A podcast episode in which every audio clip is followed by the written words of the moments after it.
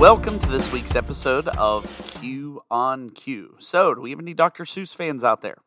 As a kid, I always loved the way that Dr. Seuss was able to partner unique rhymes, even with words that you wouldn't commonly think of, whether green eggs and ham, or Sam I am, or fox in socks. Many of us remember some of those really clever lines, and one of them that seems very applicable to this week's podcast is from the book Oh, the Places You'll Go, where it says this And will you succeed? Yes, you will indeed. 98 and three quarters percent guaranteed. So, what am I 98.75% certain about? How important an attitude of gratitude is. An attitude of gratitude can have a huge positive impact on your life. And if you're not from around the Pittsburgh area where I'm from, you're probably wondering where the title for this week's episode comes from. See, one of the common Pittsburghese terms is an at. It's commonly used at the end of a phrase to mean and so forth. For example, if you have a bunch of places to go, you might say, I'm going to the store and at. But of course, I messed with the spelling a little bit, so the title really means two things Gratnat, with one T, meaning the importance of gratitude and so much more. But also Gratnat with two T's, how powerfully gratitude can shift our attitude and how they can work together to be a powerful force in our lives. As we continue with this Thanksgiving theme this month, this week I want to focus on how we can not just be grateful for things, but truly make it an absolute adjustment to our attitude in our lives. You see, so much research shows that for many people, finding a bit of thankfulness each day can actually increase happiness levels and decrease depression. When we develop an attitude of gratitude, we can feel more joyful and more fulfilled each day. According to many psychologists, and to be honest, according to many people you talk to, thinking about all you have to appreciate can boost your happiness and your overall sense of well being. A recent Harris poll found that respondents said Thanksgiving was their second favorite holiday, topped only by Christmas. If you know anything about the history of Thanksgiving, you know it started out as a small, simple expression of gratitude, and through the years, it has grown to something that is literally celebrated worldwide. Many countries, many different cultures, many languages all celebrate some form of Thanksgiving. Why? Because the idea of feeling thankful is truly universal. But the idea that everyone practices that thankfulness every day can be viewed in a different way. Just because the idea of being thankful is something celebrated all around the world, it isn't something that we see everywhere. And it isn't always easy to see thankfulness in every situation. Thankfulness can easily get overshadowed by a sense of entitlement. But thankfulness can just as easily get overshadowed by being in a place of scarcity and uncertainty. Having an attitude of gratitude means that you operate from a place of abundance instead of a place of scarcity and fear. And what that means is grateful people give thanks for everything in life, even on the days when it feels like nothing is going right or you just don't have all you need. We each have a choice of what we will focus on. For some of us, we can be thankful in the small moments, but have trouble maintaining it to be something more.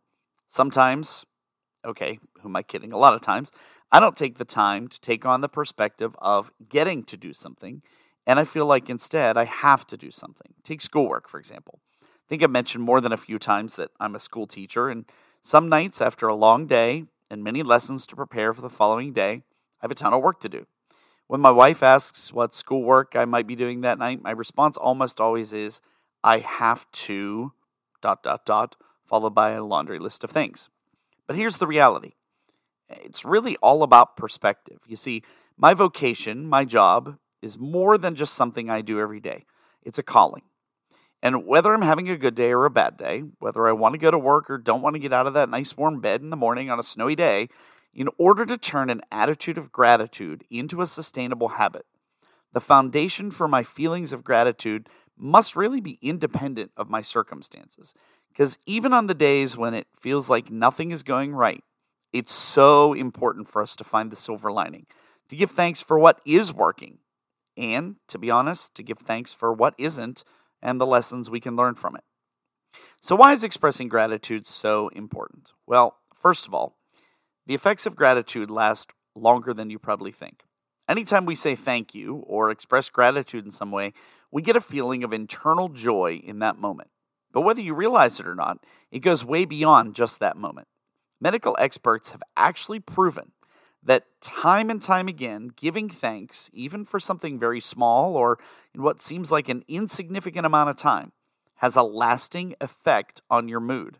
A student from the University of Pennsylvania actually found in a research study that documenting positive events and things you're thankful for every day for a week can increase your happiness levels for up to six months.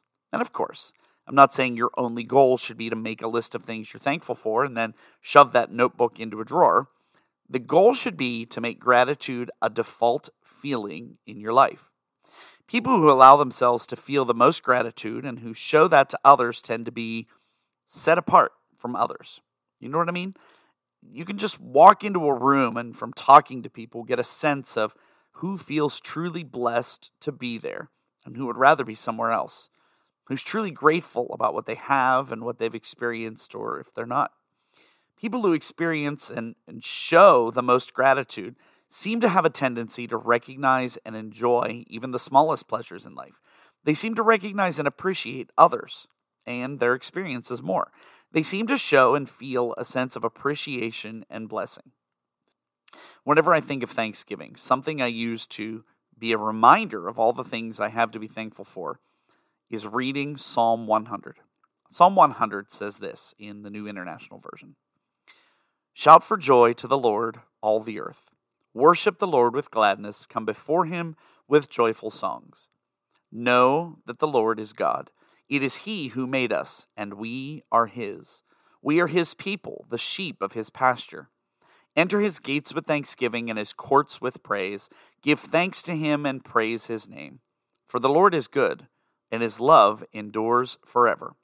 His faithfulness continues through all generations.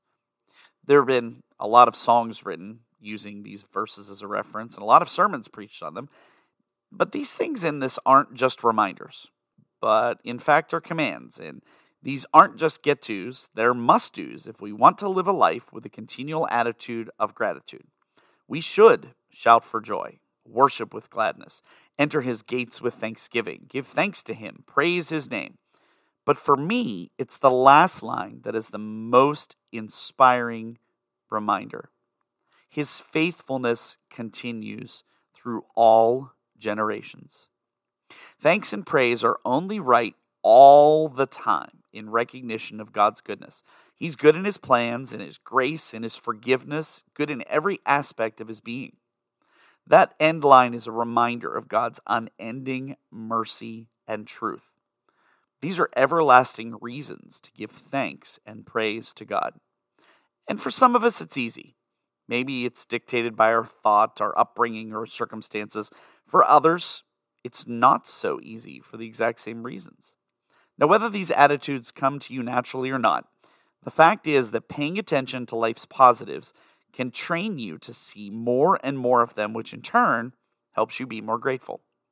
Let's say you decide to go for an afternoon run.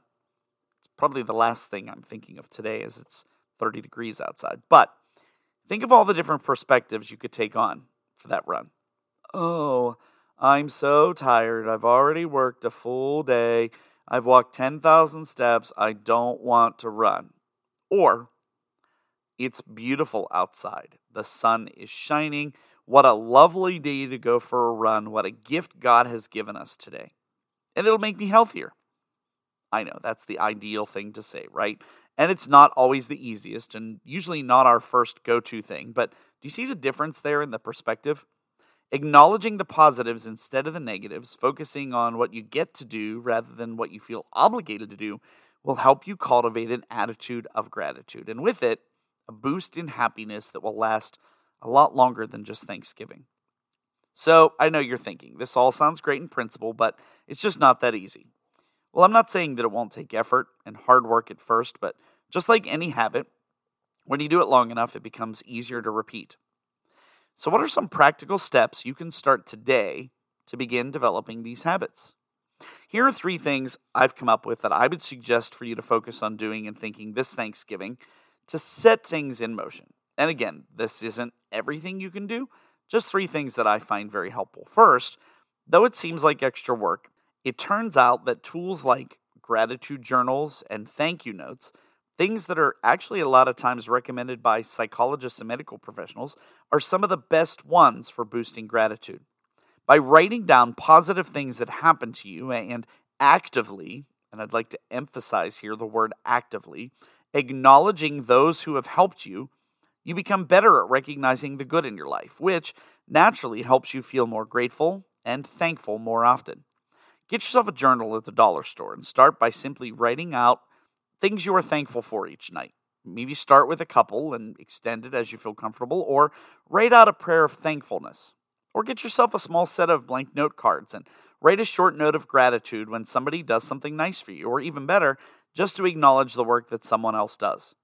These could even be encouraging notes. And if your finances permit, maybe even slip in a small gift card for a coffee or something like that. Secondly, I would encourage you to celebrate all the time, whether big or small. Now, that doesn't mean throwing big parties every weekend, but it is something we often neglect. I'll admit this one is really hard for me. I take for granted that my kids are going to get good grades, do their chores, clean up after themselves, and do what I ask. I don't often think about the fact that every time those things happen, those are wins and something I should be celebrating and be thankful for. The problem is, is that we're conditioned to focus on and celebrate just the big achievements instead of all the small wins, too. Instead, why don't you take time to pause, slow down, and savor the small things? Celebrating the small things is also an excellent way to develop a habit of thankfulness because instead of obsessing about the future or dwelling about the past, we become more aware of the present. And third, but certainly not the last way you can express gratitude, I would encourage you to pray daily. Words are a powerful tool and an incredible weapon, and when we use them to recognize and celebrate the good, it magnifies and strengthens the importance of that good.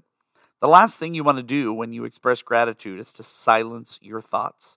Whether it's a separate time you set aside each day or something you work into your daily prayer life, I can't express enough the importance of thanking God for what He has already done in your life, what He's going to do, and probably most importantly, what He is doing right now, even in the things you might not know about. It's never too late to start cultivating an attitude of gratitude. So, what are you grateful for? For me, I'd love to take the time to list everything that I'm grateful for, but I think I would run out of airtime and my battery on my laptop would die before I could finish. But I'll highlight a few. I'm thankful for my wife who loves me despite my imperfections.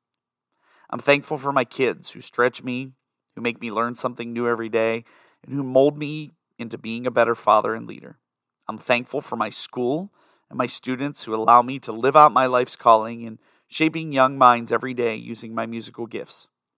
I'm thankful for friends and family who have taught me something important, whether big or small, and who support me and challenge me every step of the way. I'm thankful for a church family who stretches me, who gives me an opportunity and a place to worship and to grow. And I'm most thankful for a God who loves me a whole lot more than I deserve to be loved. Put together a little something to help you get started in your thankfulness journey. You may even want to consider printing it out and using it for your family gatherings this year. You can find it on our podcast page, which is qonqueue.com. Again, that's Q O N Q U E U E.com. You can also find a link on my main website, brianquery.com. Give thanks for whatever you're thankful for every single day. Life is beautiful. Take the time to stop and appreciate it because gratitude has the power to transform your entire life. Thank you again for allowing me to share what God has laid on my heart with all of you this week. If you're listening when this podcast first publishes, I wish you and your families the happiest of Thanksgiving holidays. I really do appreciate you taking the time to listen, and we'll see you again next time when we'll have more for you on.